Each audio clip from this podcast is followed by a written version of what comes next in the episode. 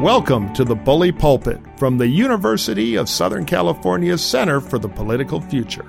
Our podcast brings together America's top politicians, journalists, academics, and strategists from across the political spectrum for discussions on hot button issues where we respect each other and respect the truth. We hope you enjoy these conversations.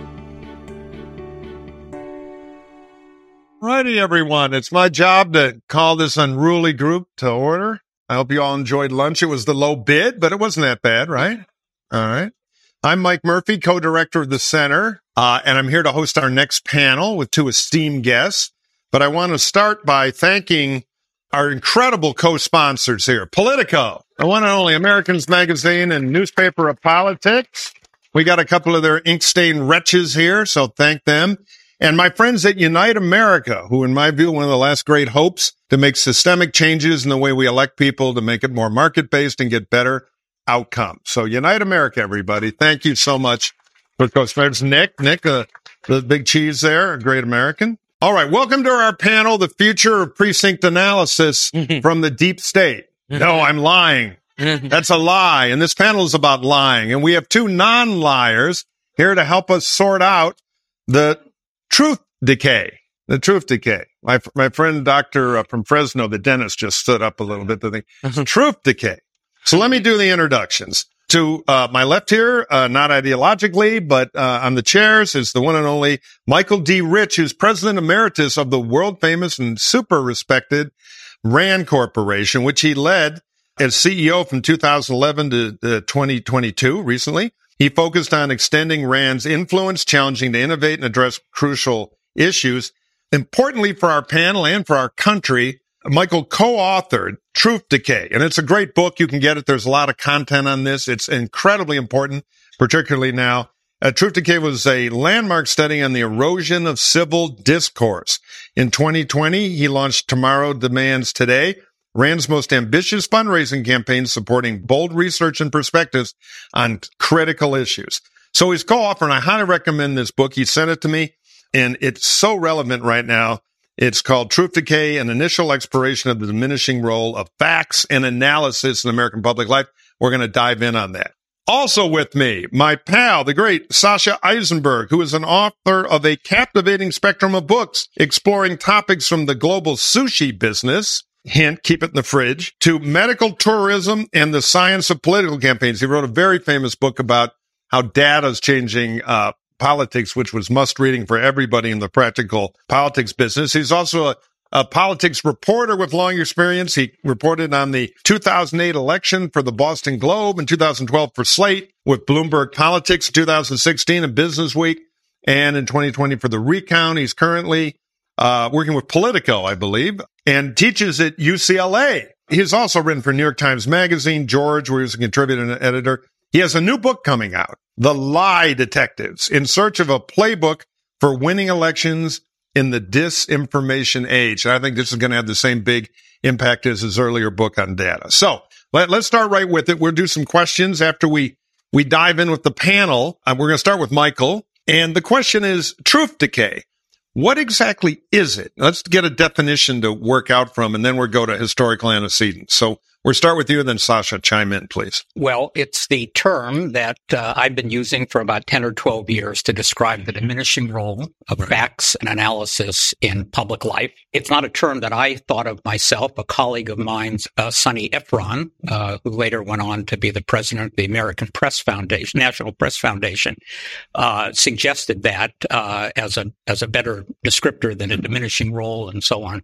And I began worrying about this and then talking about it, uh, oh, around 2005, primarily because I was worried about the implications for the future of RAND, the organization I was responsible for. Uh, our mission is to uh, analyze important problems of national security, social and economic policy on the basis of facts and rigorous analysis. And I worried that if people weren't going to make decisions uh, based on facts and analysis as much anymore in the future. Uh, it didn't bode well for our business model. But over the years, I got um, a little wiser and I realized it was also uh, a threat to good governance. Right.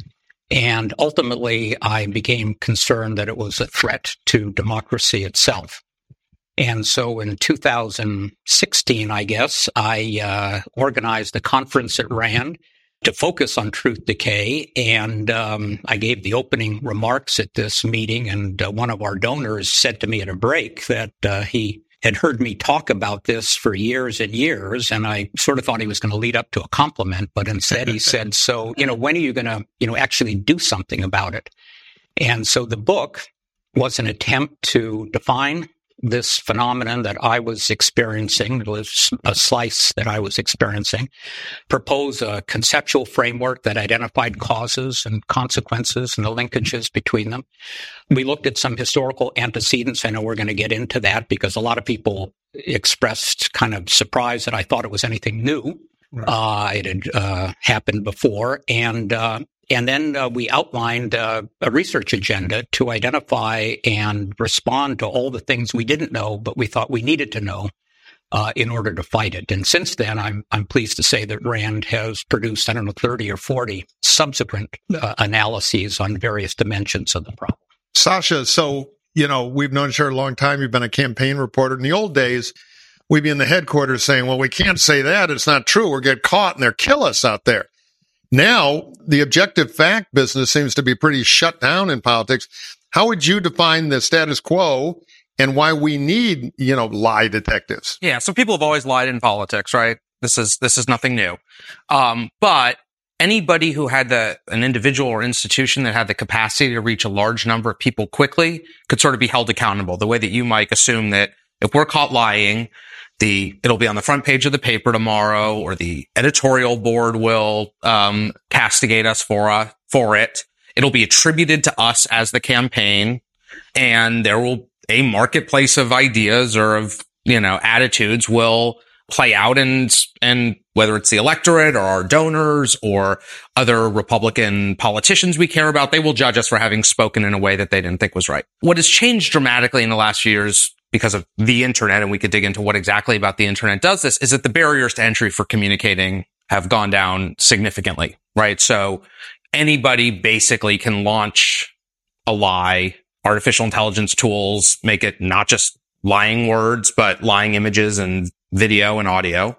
And that can get a velocity and reach that is sort of unparalleled in, in communication. And it becomes often without ever identifying the speaker in a way that they could be held accountable. Um, and so what you have that's really interesting to me in the context of a political campaign is the campaigns that you were working on, Mike, you thought of your competition as other legitimate political actors who are constrained by the same laws, the same campaign finance rules, um, uh, the a bunch of norms and expectations about what like the local newspaper will sort of accept or the League of Women Voters will will tolerate, and the campaign played out within the understanding that you guys had the same set of constraints.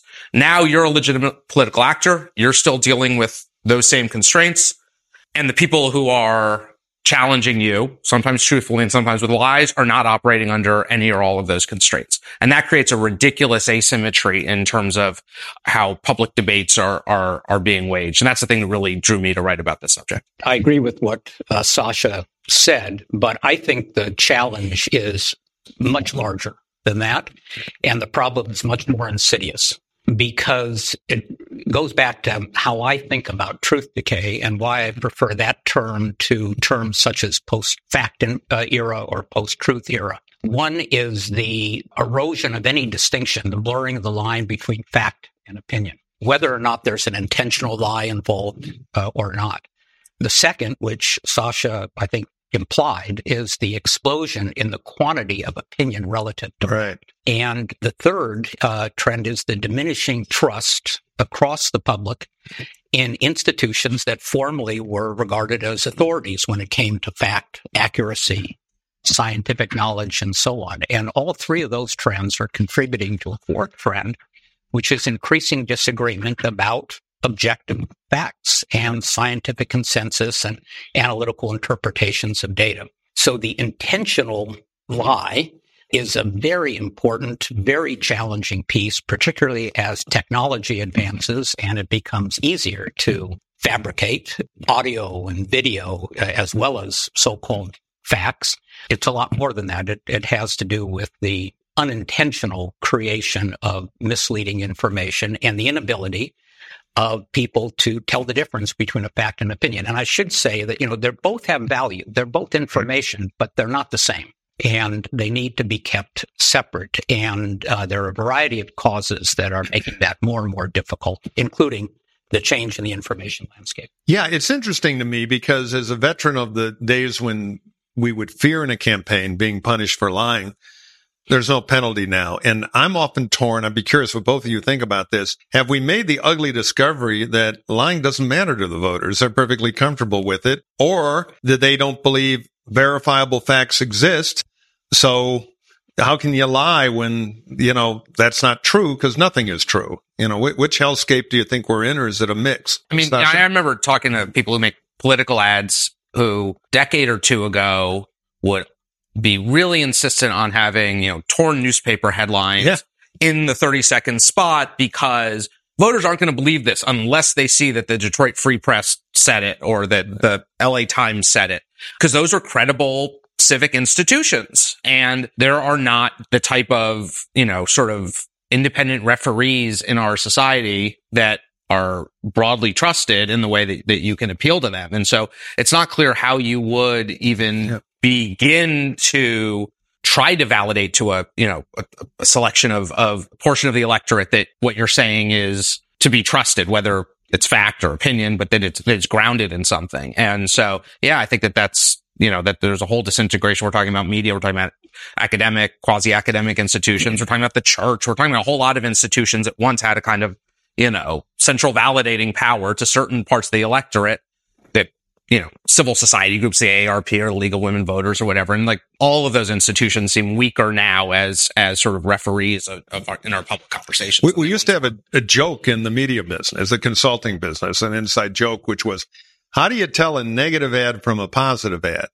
The negative ad has to have at least one more or less verifiable fact in it, but that joke doesn't work anymore. Michael, what do you think about this? Is the voters not caring about lying? Everybody lies? Or did they just decide that truth is so relative that how can you lie? I've heard, in fact, one of the reasons why we dived into uh, earlier periods of history was that people said politicians have been lying since the beginning of time. But I think this era is substantially different, riskier, more dangerous than, than earlier eras. For me, the, the concern is that, um, and people can't agree on a single set of facts. It makes civil discourse, the ability to have a constructive conversation about a, a subject uh, on which they disagree. It makes that virtually impossible. Right. And when that happens in government, um, it leads to, as we see so often, it leads to dysfunction and now increasingly paralysis. And my concern about that trend is that that will suppress levels of trust even further than they are today.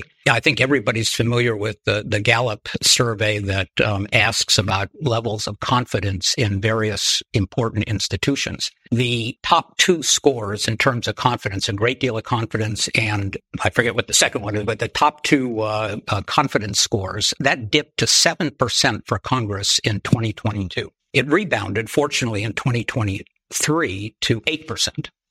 But, you know, that's the aggregate percentage. Uh, among some demographic groups, some subgroups of the population, it's even lower. And it's hard for me to imagine a functioning democracy when the levels of trust, and confidence in important institutions is, so low. So my concern is as these levels of trust and confidence dip low enough and are sustained at low levels that people will begin disengaging from civic institutions. We heard a little bit uh, about that in the panels in some of the uh, one of the panels earlier today uh, that talked about uh, disaffection among younger voters, uh, uh, you know, a tendency not to be involved in electoral politics, registering, voting, and so on.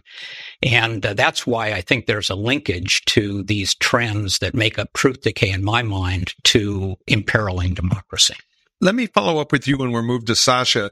Let's do the historical antecedents here, because I, in some of your material, that was very interesting to me. You know, is this a human condition or something new going on? If we look back at history, I guess you can go to the Hearst papers and the Pulitzer Hearst newspaper war for kind of a uh, the beginning of a march forward in this area. Well, I'll deal with the human uh, condition yeah, sure. also, but but uh, there have been at least three periods in American history since the Civil War that have some resemblance to the current era. One was the one you mentioned, 1880s, 1890s, the yellow journalism period. That's really when newspapers achieved their first mass circulation. There was income, growing income inequality. There was political polarization during that period. That's really the first period that looks a bit like today. A second period was in the 19 1920s and 1930s. That's when radio replaced mass circulation newspapers as a principal source of news. It was an era, a lot of people are familiar with yellow journalism. It was called jazz journalism in the 1920s and early 1930s. And then, you know, the 1960s and 1970s featured dips in public trust in major institutions, not too dissimilar to what we're seeing um, more recently. Fortunately, we came out of those periods. There are some common elements in those recoveries, but um, I don't feel any of those periods are nearly as dangerous as it is as they are today. One is for the reason that Sasha mentioned, which is that it's just much easier to spread disinformation, but also misinformation more widely. Second, the stakes are so much higher. I can't tell you how many times before the pandemic I said that, you know, today, if we miss a contagion because of truth decay, it has the capability of spreading around the world virtually overnight. That was not true in the earlier periods. If we misjudge an adversary's intention or capabilities, it's likely to be much more lethal today and affect the security of Americans and our allies in graver ways than in any other period in, in history. And so another reason to be concerned. Now, getting to your point about the human, you're right. One of the causes of truth decay is our cognitive processes, uh, the cognitive biases that we all bring to the way that we access and process information. That hasn't changed. But what has changed is the information landscape that Sasha outlined, uh, the inability so far of our education system to keep pace with those changes, uh, teach people the difference between fact and opinion, uh, sound statistics and statistics designed to mislead, and then polarization. And it's not just the political polarization that people are so familiar with, but also uh, the social polarization and economic polarization, all of which are, are self-reinforcing. And so it's much, much easier in the modern era to have information bubbles form and to have them persist. And I think that that's what's going to make this era of truth decay both more dangerous, but also more difficult and challenging to turn around. Yeah. Sasha, let me kind of follow up. You're a real expert on the technology side. It just it strikes me we start with the trouble you can make with a printing press. Let's start the Spanish American War to have Hearst beat Pulitzer in a newspaper war. Then Father Coughlin, my hometown of Detroit, gets on the radio, mass communication in real time. Then the Vietnam War comes along with photojournalism where pictures are the story. We all remember the famous picture of the Vietnamese police chief shooting the, but the context of that was far more complicated, what actually happened there. Now we have the internet that makes the Hearst newspaper war look like a, you know, a game of uh, checkers. So is that the acceleration? And God, with AI, what's coming? We should probably separate the ability to create content, which I think a lot of the AI conversation is about, right? Right.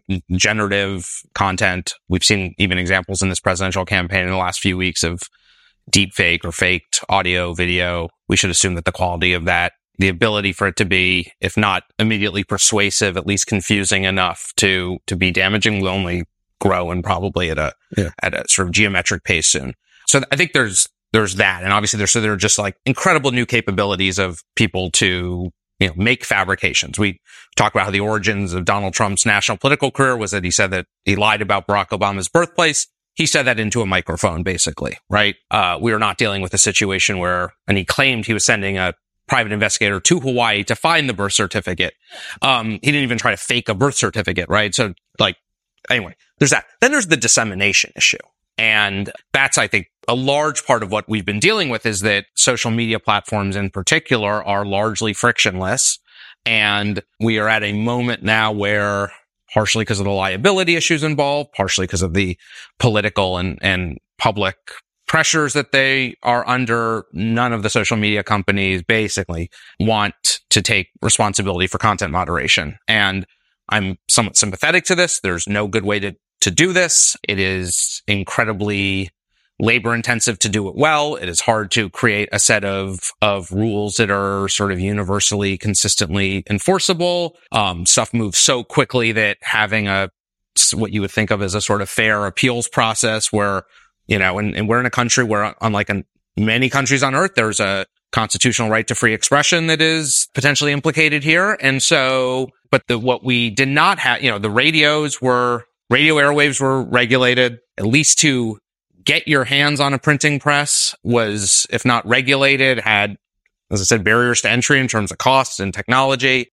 Basically, it was traceable. You know, there were, Mike probably remembers the details better than me, you know, like that.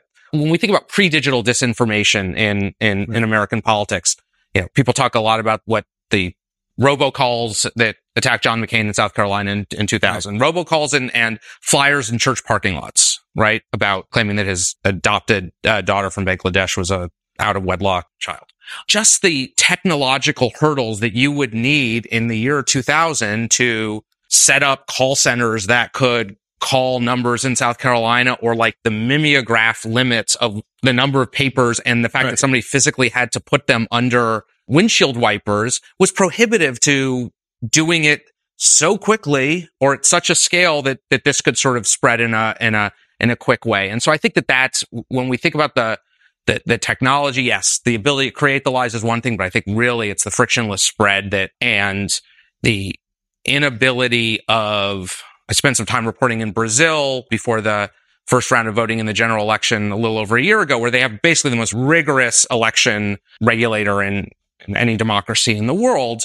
Uh, they have a court that has basically granted itself the authority to order takedown notices of content with no real checks and balances. And it works in that the court gives an order and social media companies will take down a post if, if one justice on the on the Supreme Ele- Electoral Tribunal decides that something qualifies as propaganda, but that still takes hours to actually execute the legal process, and then Facebook has to go take down the thing, and you can't determine that it's just taken down in Brazil as opposed to in other countries, and you could see what just a few hours of something spreading online that can do to public opinion, um, even if in theory like it's fixed. Um, and so I think that that's the world in which we're living that we need to be thinking about. Yeah, the speed of the internet is terrifying. I remember back in the old days, the Helms machine would get a picture of the Democratic candidate and they would, with scissors and a Xerox machine, put Brezhnev, Castro, mm-hmm. Colonel Gaddafi, and they would print a thousand of them and they would mail it to every small town barber shop, kind of Andy Griffith in reverse in North Carolina. That, that was like, top secret evil disimp. Now, who would look at that thing and think actually they were all having a slumber party? But that was like the nuclear bomb. Now with the power of the internet, I mean, I could tweet something right now and it could be a complete honking lie and 10,000 people would retweet it and it never goes back in the toothpaste. So doesn't this open up, Michael, the ability for foreign actors to interfere in our politics by pouring these ball bearings into the gearbox, so to speak. And you have the social media algorithms that when they find heat, spread it more because they're judged on how many clicks they get to charge advertisers more to sell storm drains. So it seems to me like a feedback loop of trouble. Already happened. Yeah, yeah. no, it's that's been happening in the last several election cycles, and uh, the capabilities are getting increasingly sophisticated. So we're in what is, you know, familiar to people in conflicts, which is a move, counter move, counter counter move. Uh, and, and that's why I think the disinformation challenge is a separate challenge. Uh, understanding the threat, understanding the technology that the threat uses, um, and then working out both technological and behavioral responses to that threat. Um, but to me, it's just one slice, a pernicious slice of a much larger problem, which involves misinformation as well.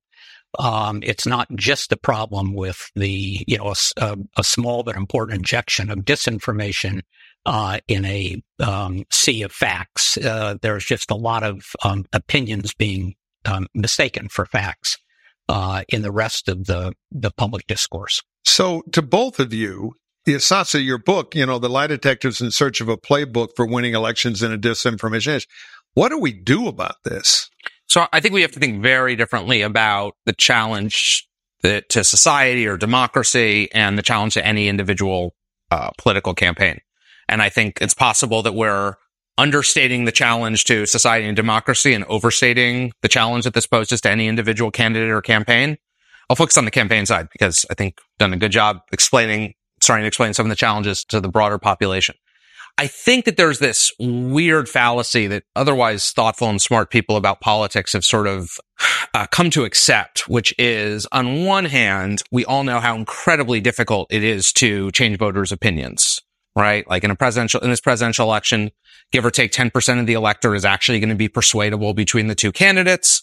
We have reams of research showing, you know, how difficult it is for any individual advertisement or piece of direct mail or piece of content to move a voter's opinion, how quickly, how difficult it is to hold or sustain that change with time.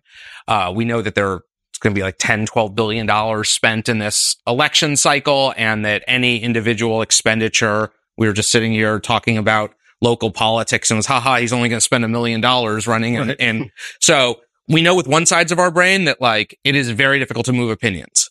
And then I think often people hear about a case of disinformation or misinformation, a falsehood, and ascribe magical powers to it to change opinions. So a great example of this is, you know, the, the Mueller report attributed something like $100,000 to the Internet Research Agency and Facebook ads. You would laugh at $100,000 being yeah. spent in a county executive election, but all of a sudden it's, oh my God, that, you know, and I think we need to have a sort of proportional sense of that falsehoods probably are no more effective than conventional communication at changing opinions and that they would be having to take that it's not to say that we couldn't see the emergence of of a given falsehood that is largely persuasive but we should be skeptical that oh some cluster of people online are saying that Joe Biden is like half mastodon now and we all know it's only one third now he's going to lose North Carolina because the anti-Mastodon vote is just going to turn, right? like I, I don't, so I think like we need to maintain a sense of proportionality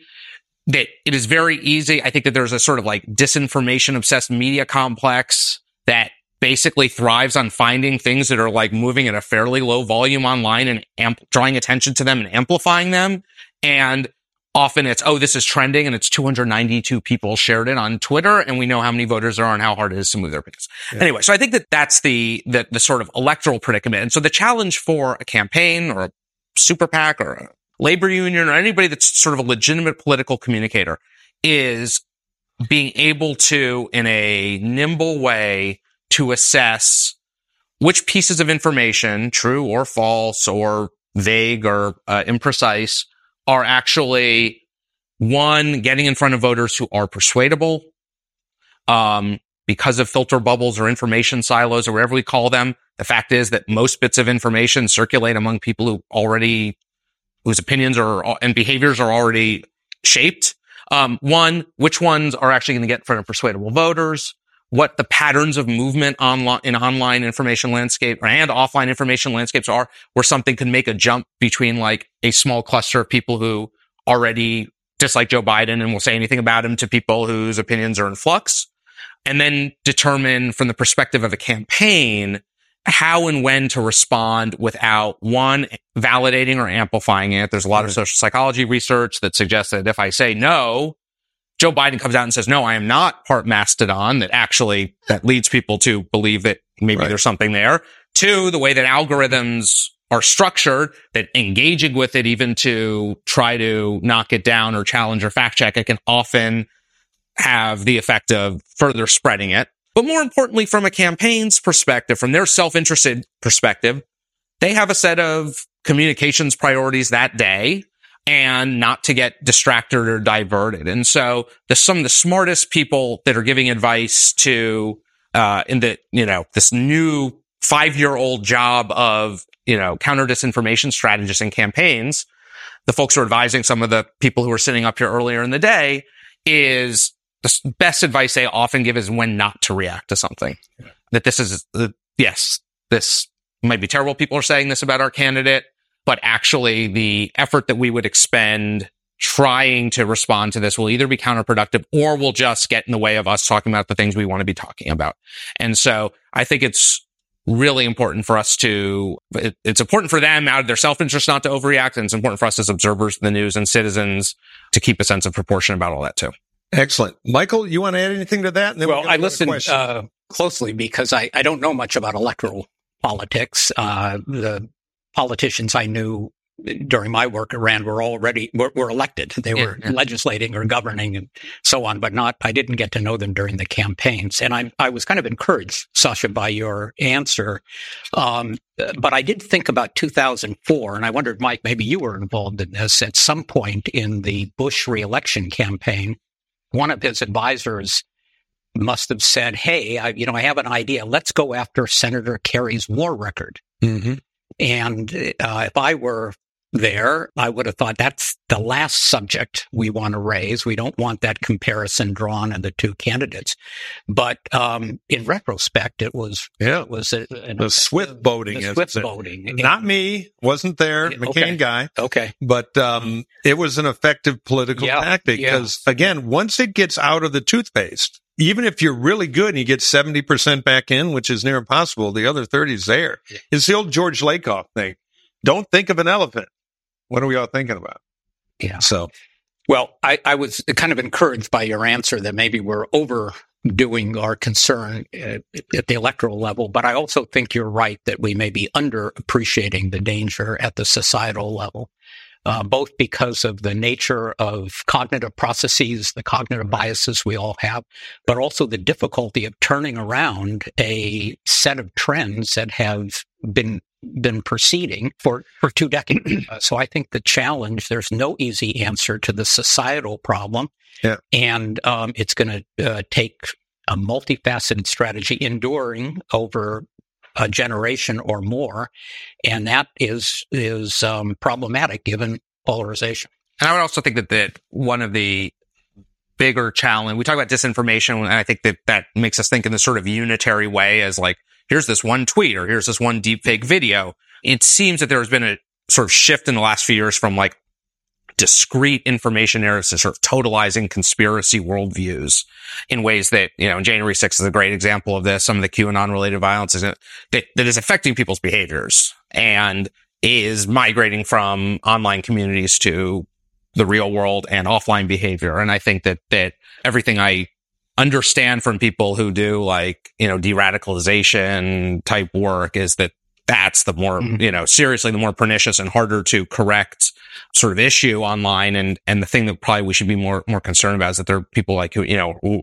who don't just disagree on or, or, or believe that a certain fact is different, but, but actually live in a totally different sort of reality and with this totally different set of assumptions about how the world works.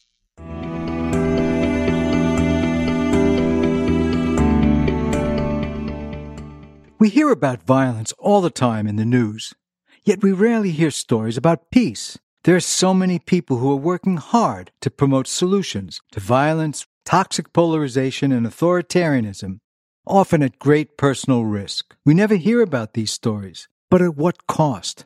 On Making Peace Visible, we speak with journalists, storytellers, and peace builders who are on the front lines of both peace and conflict. You can find Making Peace Visible wherever you listen to podcasts.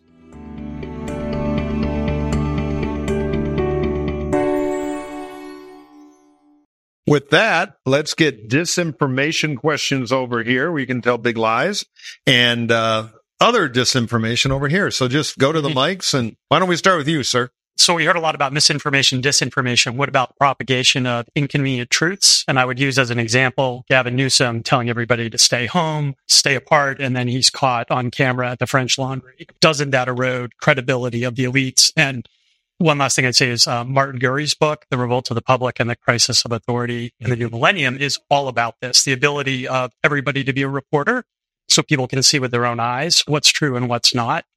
And I think elites are losing massive credibility as a result of that, propagating some truths. Very well said. What do you think? Well, every institution that's lost trust is at least partly to blame. Uh, that's true of the media. It's true of government. It's true of research institutions like RAND. It's true of, of academia more generally. You've given us an example of why that's true for established career politicians. And so part of the response to the societal problem, I think one of four parts is the institutions that have formerly been regarded as authorities and I think constructively in our history need to take the steps necessary to re- rebuild trust. I don't think that's going to be enough, but it's a necessary a set of steps that needs to be taken. Yeah, it's amazing. I have some physician friends, and they're always like, "Well, now somebody goes on Doctor Google." And they come in and they straighten me out about pharmacology and all this stuff from uncurated, unsourced quacks. And I got to get in a 20 minute argument with them after, you know, 10 years at Johns Hopkins to explain that no, you can't drink Drano for COVID. Let's see. Do we have somebody here? Yes, sir. Oh, hi. Um, my, my question had to do with um, climate change, you know, truth versus fact. All the scientific evidence shows that climate change is real. And, you know, they're trying to limit the um, increase in temperature to 1.5 degrees Celsius. But, you know, the more time goes on, if we keep losing time to slow it down or even, I don't know if it can be stopped at this point, but there are platforms, for example, on the ocean for carbon sequestration. And the more time that we lose to truth versus disinformation on climate change, yeah. then we have to come up with more advanced technology to speed up carbon sequestration. No, it's frustrating. I we just did a survey uh, in the electric car space, and we asked people to agree or disagree with this statement. Climate change is a serious problem, and we have to take action or climate change is way overhyped and it's not that big a deal. 44% of the sample said not that big a deal and it's overhyped. So it's a classic case, but it's hard to say, okay, eat your spinach, read this science report. Because in the disinformation, well, that's not MAGA science. You're trying to fool me, deep state. And they don't believe it. See, we give people the option not to believe things when they don't want to, which makes them very difficult. I don't know if you guys have a comment on that. For me, the question underscores the importance of uh, looking at how how we're educating people. People have, I think, um, unwarranted suspicion of science. Uh, they have an underappreciation of the uncertainty that goes along with scientific findings at any given time. I'll just give you a personal example. When I was growing up, we were taught that Jupiter had the most moons, uh, Saturn had the most moons of any planet. 12 moons. But in 1980, we had a spacecraft called Voyager that was able to get closer to Saturn and found out, nope, there were more moons than that. And today there, we know there are 134. I think there are others that are awaiting uh, verification. Uh, a lot of people take the progression of information, uh, the accumulation of scientific knowledge as evidence that you shouldn't respect science. You shouldn't believe science at any one time. And so that's just one example, I think, in a modern era of the types of things that we need to do a better job teaching people. Another is statistics and how to interpret surveys and polls and so on. And I think we'd be having a much more informed, um, constructive conversation about the effects of what we're experiencing in the climate if we had a broader, deeper understanding of just scientific knowledge. Being in denial is not really, you know, a good way to go, just in my opinion. Yeah. I mean, trying to pre- pretend that the problem isn't there. I'm just going to tell my daughter we moved to Phoenix. Mm-hmm. Uh, okay. yes, ma'am.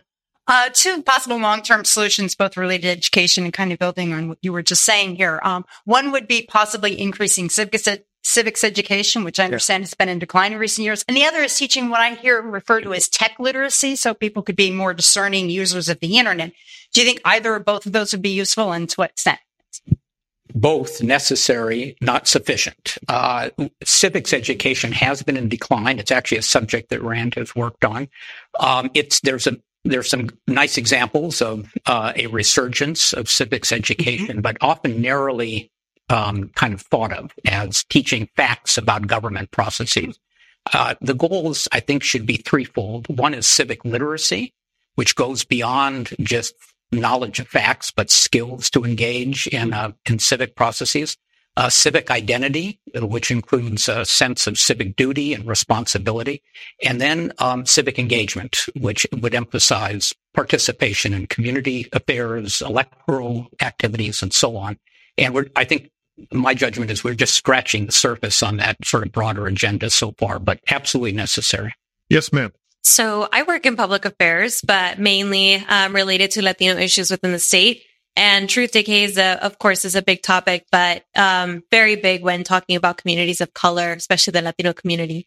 So when talking about media and building that trust for for these communities and talking about the upcoming election, what do you have to say about that, especially with LA Times's huge layoffs of reporters of color?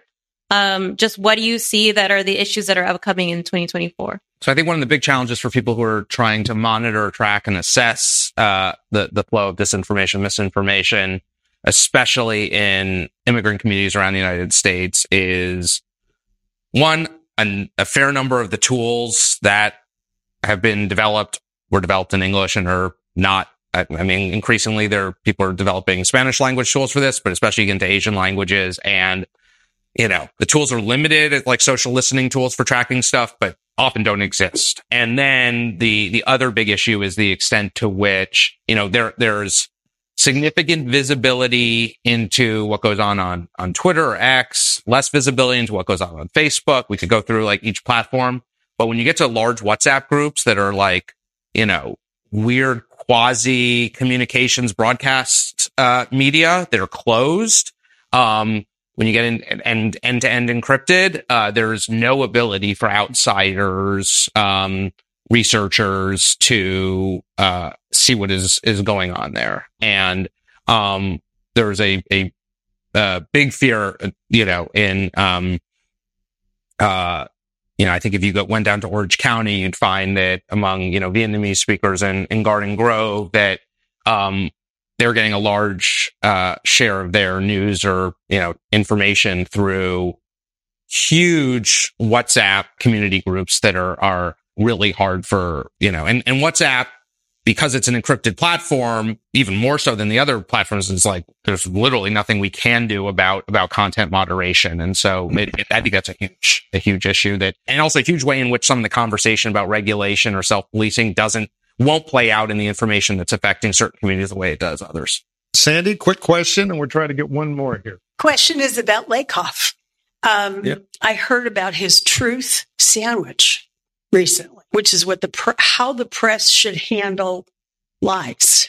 Comments about that. Uh, so I think the basic idea is instead of saying, no, I am not a mastodon, you say, say the truth. I am 100% human being. People are saying I am a mastodon. No, I am 100% human being. This is based on cognitive and social psychology in terms of not reaffirming the, the, the lie or, or, uh, reminding people of it. Yeah. I mean, so there are all sorts of, I think, good bits of guidance on how to refute and respond to disinformation, how to, um, yeah, I think that there are, I think journalists are uh, following a whole lot of prerogatives that are not necessarily to debunk lie, not necessarily not truth, but where debunking lies of political speakers is not the primary objective at, at any given moment. And so that may be the best way to respond to a lie. But, you know, I think a lot of news stories are not structured as an exercise in, in debunking. They are exercise, they are designed in, as an exercise in communicating other forms of information. But yes, there, there are, there are better ways than others for responding to falsehoods that, that you encounter anywhere. And, um, it's worth reading up on, on those. Last questions. Question mostly for Michael Rich, but any of you also. So you mentioned that there were some sort of historical periods in the past that are very similar to our current problem with truth decay. And of course, those times all ended. So I'm wondering, was there kind of a common pattern to what changes, factors, policies that Yeah. helped to end those times? no uh, common factors that we saw in all of those instances, but there were some elements that appeared at least more than once. One, a rise of investigative journalism. Lincoln Steffens, Upton Sinclair, Ida Tarbell in the 1890s. Uh, the investigative journalists of the 60s and 70s, Seymour Hersh, and David Halberstam, and uh, Woodward and Bernstein. There was also a lot of government reform in multiple periods, a big increase in data collection, data analysis in the federal government uh, at the end of the Depression, the Great Depression. Uh, lots of um, legislation in the 1970s about um, government transparency and ethics reform and so on. In each case, in each of the three periods we studied, there was a national crisis that seemed to jumpstart the change. The Spanish American War that uh, Mike mentioned in, in the early 20th century, the Great Depression, obviously, Vietnam Watergate crisis. One might have hoped that the pandemic might have been the catalyst for this era uh, but it seems to have increased the you know, polarization even more. So this is going to be, I think, more resilient to the types of things that have worked in the past in this era. Thank you both very much, Michael Rich and Sasha Issenberg. Check out their books. They're incredible. If you go to RAND, they have a great 12 minute video on truth decay, which is shareable to your friends. And it really outlines it and does an excellent job of explaining the idea. So with that, we're going to bid you goodbye and prepare for the next panel. Thank you. Thank you all. Thank you for joining us on the Bully Pulpit. It helps us a lot when you subscribe and rate the show five stars wherever you get your podcasts. Follow us on Twitter at USC POL Future. That's USC POL Future. Follow us on Facebook and YouTube and visit our website for upcoming programs.